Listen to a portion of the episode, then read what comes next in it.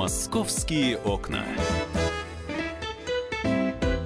Друзья, это прямой эфир радио «Комсомольская правда». Мы вас приветствуем, работаем в прямом эфире, рассказываем а, в программе «Московские окна» истории, которые происходят в Москве. То есть не только вас знакомим с новостями, но есть события, которые обрастают фактами, подробностями, и мы за этими событиями внимательно следим. Эпидемия красоты. Вот именно с такими заголовками э, выходят сейчас новости, рассказывающие о том, что очередная пациентка скончалась в косметологической клинике в Москве. А, все подробности этого мы сейчас узнаем. А, корреспондент регионального отдела «Комсомольской правды» Алена Мартынова с нами в студии прямого эфира. Ален, привет. Добрый день. Да, скажи, пожалуйста, во-первых, где это произошло, где эта клиника находилась и, и что вообще случилось? Э, ну, э, на самом деле, я хотела бы начать с того, что масштабы просто какие-то уже очень устрашающие, пугающие. Э, в апреле четыре женщины погибли. Сейчас пятая женщина, все это буквально за полтора месяца. Дело было так. 23 мая 51-летняя дама пришла в клинику. Клиника, как выяснили наши коллеги, называется New Me ну, то есть новая я, находится она на северо-западе Москвы, недалеко от метро Октябрьское поле. А, ну, чтобы вы понимали, это такой спальный район. А, в общем, сама клиника представляет из себя пристройку к жилому дому, рядом а, магазин эконом-класса. Ну, в общем, как бы не самая такая фешенебельная обстановка. Ну, ты описала сейчас фактически то, что мы можем наблюдать, потому что проходишь на первом этаже дома жилого написано косметологический центр, медицинский центр, оказывающий косметологические, а то и пластические э, услуги пластического хирурга. И дальше перечисляют, что они делают. Э, так что это не э, удивляет, что это находится в спальном районе. Да, в спальном районе. Да, в спальном районе действительно обвешена просто вся камерами, очень много камер видеонаблюдения. Ну, внутри такая достаточно помпезная обстановка.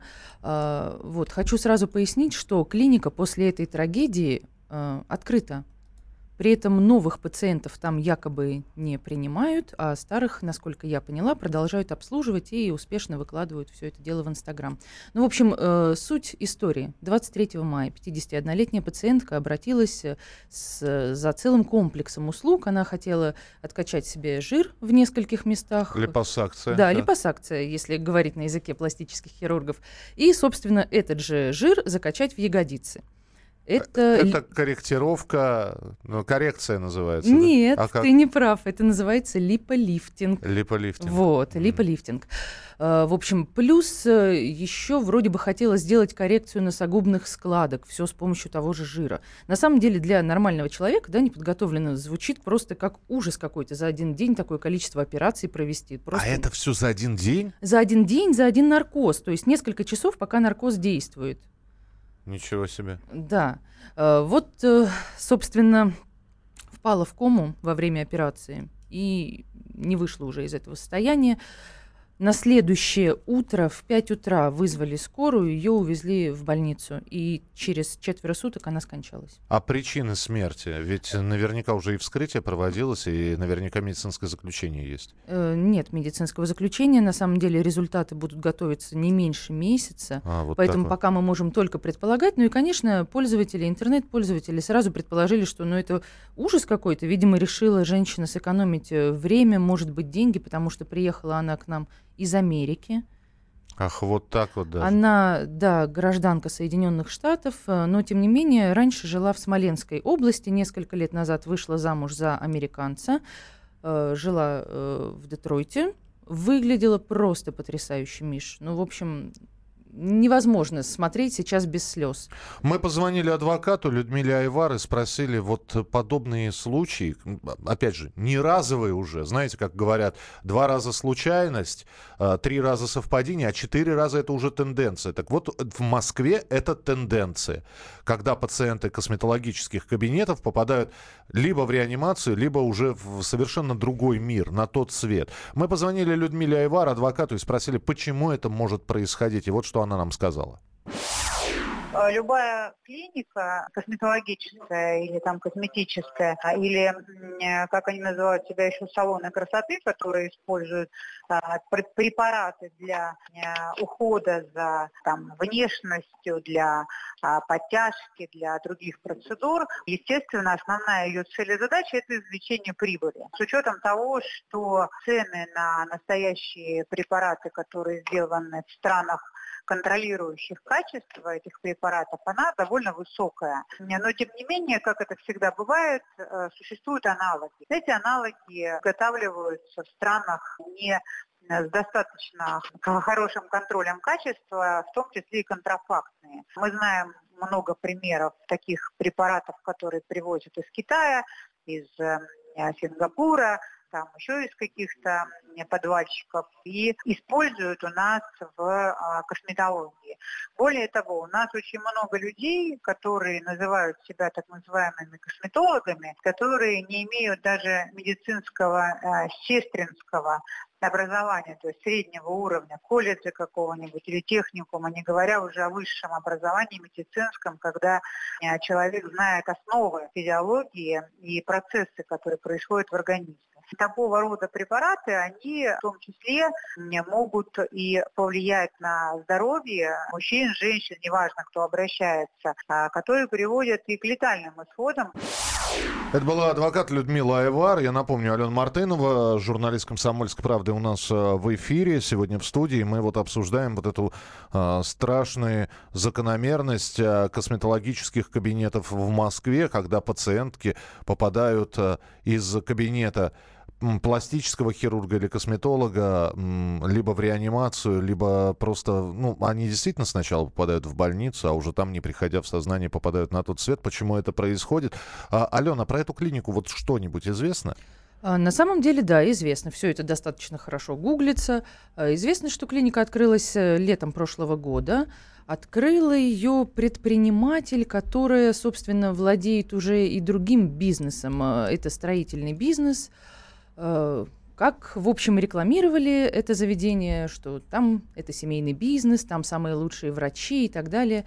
Э, сумели раскрутить, по крайней мере, в социальных сетях. Я говорю, в Инстаграме 200 тысяч почти подписчиков у клиники. Там постоянно фото, видео, грудь, попа, все, что хотите. Вот вам идеальное. Это все делают у нас, приходите и так далее. Э, что еще известно? Берут, берут ценой? А, по, по, по цене как?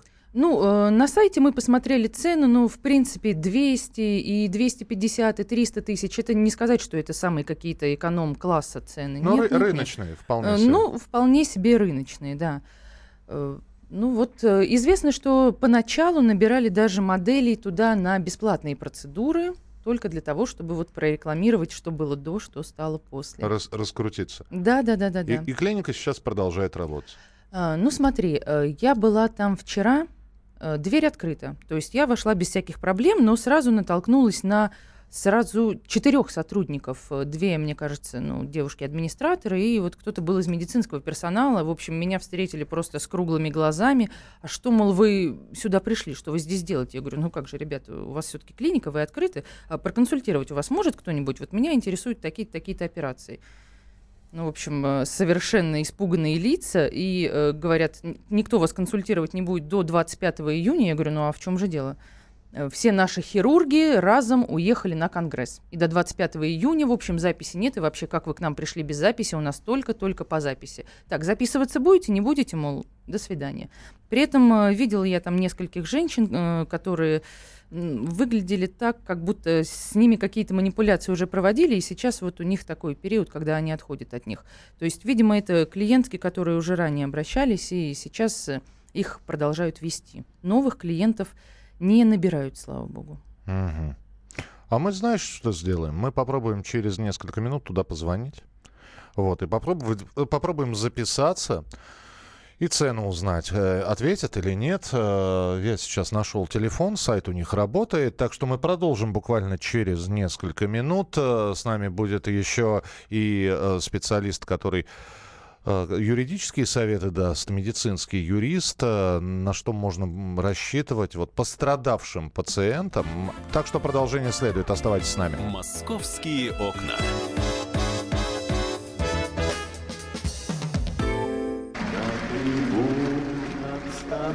Прекращаю свою деятельность на посту президента СССР. А и на небе тучи. Илья Ковальчук! Я не верю своим глазам! Это с нами уже явно было. Это дежавю. Воспоминания о прошлом, о том, что было в детстве и молодости, то, что мы бережно храним в памяти. Программу «Дежавю» слушайте по будням с 11 вечера по московскому времени.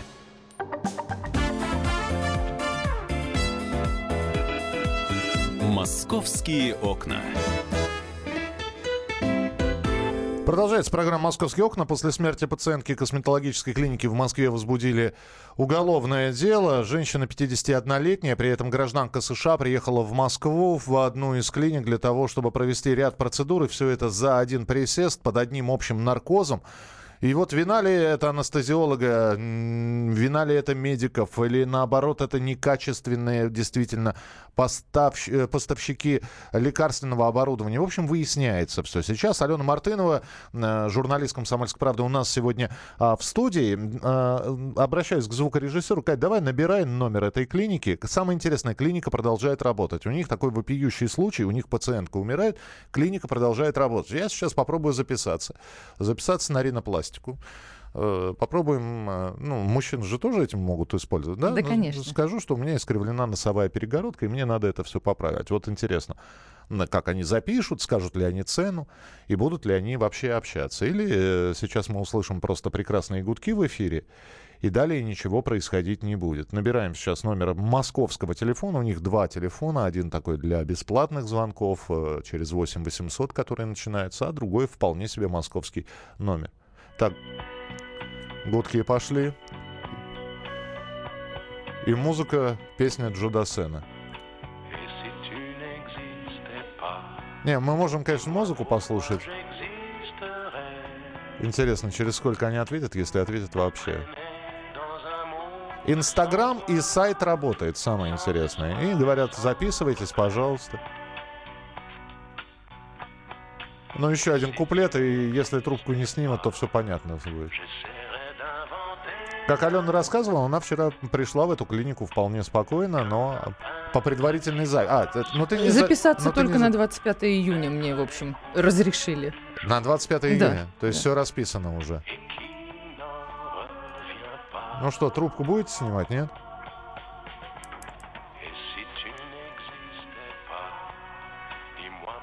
Прекрасная песня.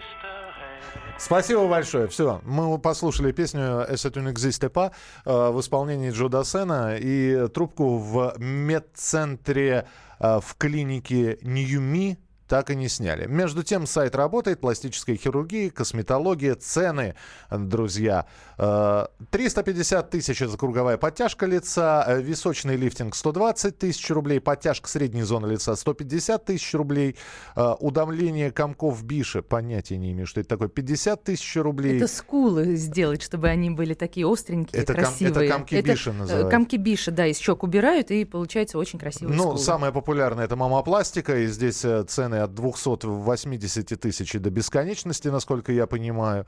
А, скидки у них на пластику век м, до 100 тысяч рублей, пластика ушей, ринопластика, лифтинг для женщин, ли- липофилинг для мужчин э, и прочее, прочее, прочее. Связаться с нами. Работают и продолжают работать. Ну, сейчас мы попробуем с медицинским юристом поговорить. все-таки можно ли каким-то образом, обращать, обращаясь в подобные медицинские центры, отстаивать свои права? Вы же пишете, э, так, э, надо, Алена, надо было записаться. Почти при любой медицинской манипуляции существует риск, э, риск, да, риск осложнений, риск того, что эм, не приживется что-то, но не риск смерти при косметологических процедурах. Все-таки. все это чертовы деньги анестезиологов гонятся за рублем. 8 9 6 7 200 ровно 9702, 8 9 6 7 200 ровно 9702. М, Скажи, пожалуйста, а известно, кто оперировал, то есть э, эти люди? Нет, неизвестно. По крайней мере, следствие не разглашает. Ну, соответственно, в самой клинике тоже это все никак не комментирует. Э, Поэтому ни имя анестезиолога, ни имя пластического хирурга неизвестно. Но, кстати, э, бывалые хирурги нам на условиях анонимности рассказали, что На самом деле эта операция откачать жир, закачать его в другое место, параллельно еще что-то сделать с носогубными складками, это рядовая операция. То есть тут э, абсолютно, в общем, это делается за один присест, угу. хотя звучит дико. То есть тут вопрос либо квалификации специалистов, либо что-то было с техникой, э, лекарствами, либо состояние пациентки было. Я напомню, перед любой операцией, это абсолютно точно, перед любой операцией, которая требует хирургического вмешательства и наркоза, с пациентом обязан встретиться и полностью провести его обследование анестезиолог. Замеры давления, съем кардиограммы при необходимости, а, выяснение побочных реакций на те или иные лекарственные препараты. Итак, женщина все-таки пришла на процедуры и скончалась. С нами на прямой связи медицинский юрист, юрист по защите прав пациентов Жанна Алтунян. Жанна Олеговна, здравствуйте. Здравствуйте. Ну и вот вопрос. Э, с одной стороны, таких косметологических кабинетов, равно как и стоматологических э, кабинетов, огромное количество. И я вам приведу пример. Э, поставить пломбу на зуб, я зашел в один из кабинетов, меня заставили подписать ворох бумаг. Что они ни за что не отвечают. Что я отдаю себе отчет, что я пришел к ним в здравом уме, в трезвой памяти и не в состоянии алкогольного опьянения. И uh-huh. прочее, прочее, прочее. Я документов 5, наверное, подписал. Это они таким образом подстраховываются. А если все-таки происходит, можно ли правды добиваться? Конечно, несмотря на то, что, э, конечно, обязательным, единственным обязательным условием является медицинского вмешательства является дача согласия пациентам. Вот как раз то, что, о чем вы говорили, это бланк информированного добровольного согласия. Правильно вы говорите, абсолютно точно. Там чуть ли не пациент сам себе приговор подписывает и подписывает свое согласие на то, что он готов, э, что, э, возможно, после операции или во время операции наступят какие-то последствия, откроется кровотечение и наступит летальный исход.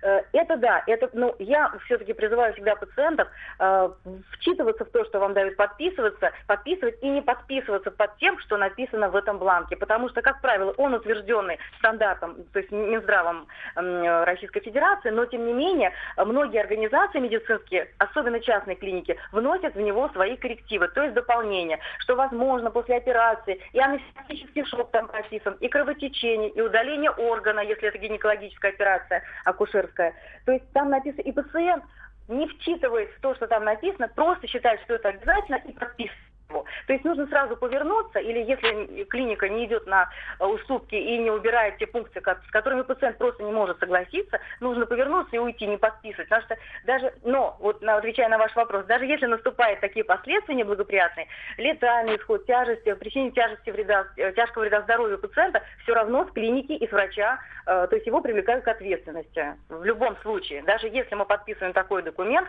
все равно клиника будет за здоровье пациента и причиненный отвечать. А далее э, процедура какая? Ну хорошо, допустим, я, я понимаю, что сейчас идут следственные действия, мы можем только предполагать. Это может быть осложнение действительно в организме пациентки, это может быть некачественное лекарство, вина хирурга или анестезиолога. Если все-таки это вина по медицинским показателям, и это вина персонала.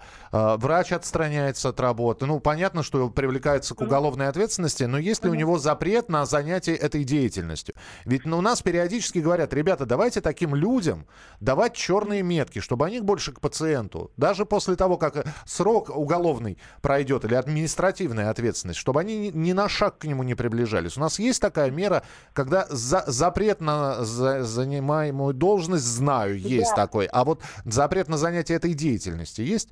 Вы знаете, в законе четко написано, в Уголовном кодексе, как правило, когда наступают такие неблагоприятные последствия с учетом летального исхода и врача привлекают к уголовной ответственности, конечно, в законе четко прописано несколько статей. Два и три года пациент не занимает, долж... вернее, врач не занимает э, должности, на которых он э, допустил эту ошибку, да, занимая. Э, кроме того, не заниматься врачеванием. Вот, но эти два-три года, они столько, у меня есть примеры, например, да, вот могу из своей практики привести, когда три года проходит, и врач возвращается не просто в то учреждение, где работал прежде, а, э, условно, да, а фактически он приступает к своей должности заведующего. То есть это у нас практикуется сплошь и рядом. В Америке это четко. Вот как вы обозначили, в Америке четко. Если однажды э, врач допустил ошибку, которая повлекла неблагоприятные последствия для пациента, такого врача к врачеванию в дальнейшем никогда в жизни, на протяжении всей его жизни не допустят. То есть к этой профессии доступ у врача закрыт. Ну и финальный, воп- Да, финальный вопрос, Жанна Олеговна, просто времени не так много. Финальный вопрос. Вот на вашей практике э, подобные случаи, э, Каким результатом все-таки заканчиваются? Э, пациент оказывается виноват, потому что не предупредил врача о хронических заболеваниях, или, или все-таки врачи и клинику привлекают к ответственности? На самом деле все по-разному происходит, в зависимости от того, насколько будет еще карта грамотно переписана. То есть, как правило, в таких случаях карты переписываются, и от того, насколько это будет информация достоверной, э, врач будет привлечен к ответственности или наоборот, его просто в состав, в действиях его не будет э, состава преступления. По-разному. Э, приходится сразу отметить, что если это гражданский иск, здесь пациент на 100% выиграет. Если это уголовное дело, здесь немножко придется поработать, потому что действительно здесь вот как-то у нас в России все-таки в свете последних событий, да, э, когда врачи, врачебное сообщество становится на, на сторону врачей, очень сложно привлечь врача к уголовной ответственности. Спасибо большое. Жанна Алтунян, медицинский юрист юрист по защите прав пациентов. Хочу отметить, что все-таки один случай был, и он э, произошел в апреле в Магнитогорске. Посадили пластического хирурга и врача-анестезиолога на два года за гибель пациентки. Тогда неправильно ввели наркоз, она умерла от болевого шока. Алена Мартынова следит за развитием этой истории. Мы вам будем сообщать все подробности. Алена, спасибо, что была спасибо. в прямом эфире. Мы продолжим через несколько минут. Оставайтесь с нами на радио «Комсомольская правда». «Московские окна».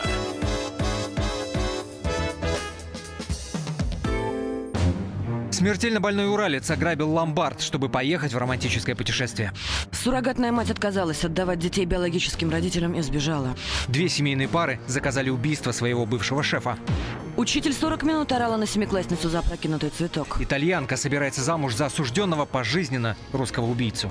Никакой политики, никакой экономики. У нас особый случай. Только человеческие истории, которые никого не оставят равнодушными. В студии Екатерина Белых и Антон Арасланов. Слушайте по будням с 12 часов по московскому времени.